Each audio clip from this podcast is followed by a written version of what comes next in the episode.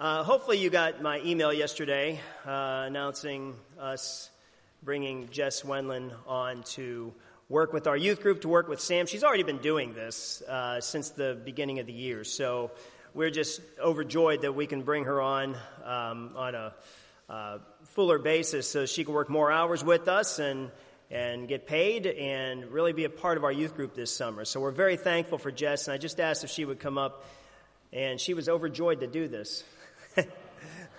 no, really, she, uh, I, but I just wanted you to get to meet Jess and get to hear a little bit of her story. So, Jess, thank you.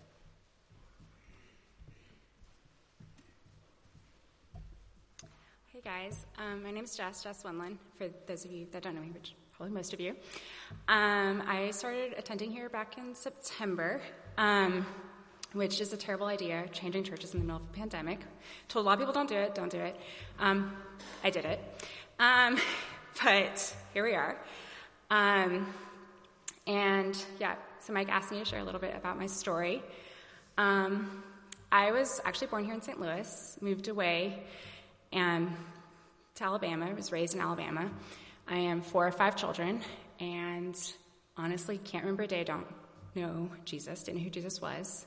One of those awkward covenant kids that was raised in the church, always knew Jesus.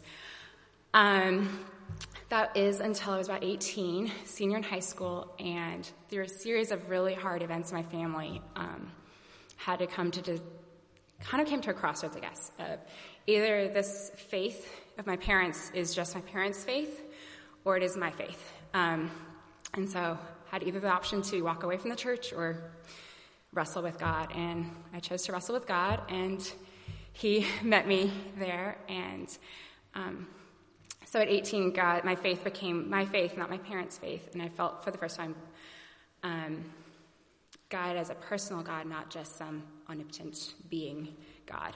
Um, after high school, went the non-conventional route, feeling called to missions. I explored the world of missions and international traveling and working abroad, and got super swept away with that. Um, worked in the States for a long time, and then about five years ago, um, spent two years in Ireland serving as a missionary. At the end of my time in Ireland, really felt confirmed, or affirmed in a calling to missions, but also that it was time to pursue some higher education, um, to, to, to, develop gifts that God had given me. Um, so in 2017, I moved back to the States, and then in 18, I moved here to St. Louis to go to Covenant Seminary, and with the intention of going back overseas. Um, and then in May of 2020, graduated with an MA in religion and culture. And um, I don't know if you guys remember the May of 2020, it was the year that didn't happen. Um, and I entered a season of spiritual winter um, where God just seemed very far away, very confusing, and honestly, felt like I, he'd forgotten me. Was I even supposed to be in St. Louis? Was seminary a mistake? Um, I started attending at Grace and Peace and just, I don't know.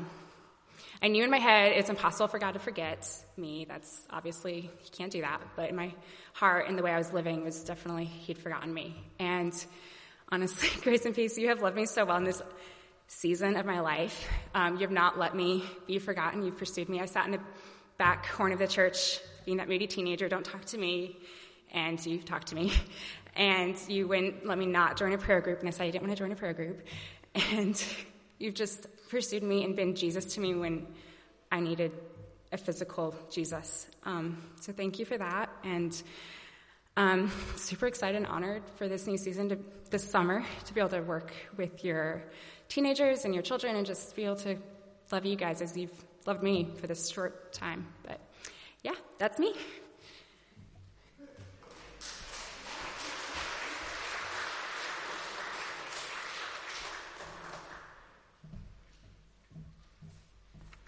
I want to pray for you. Okay.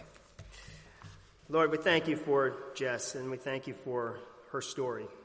We know that you have weaved all of our stories in such mysterious ways, and we don't understand why we are where we are sometimes.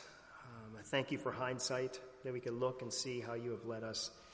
I pray for you to that you would bless uh, the work that you've called Jess to here at Grace and Peace And whatever that is, and however long that you have her here, Lord, I pray that you would bless her and draw her closer to you and give her a deeper, a deeper understanding of who you are and the calling you've placed on her life.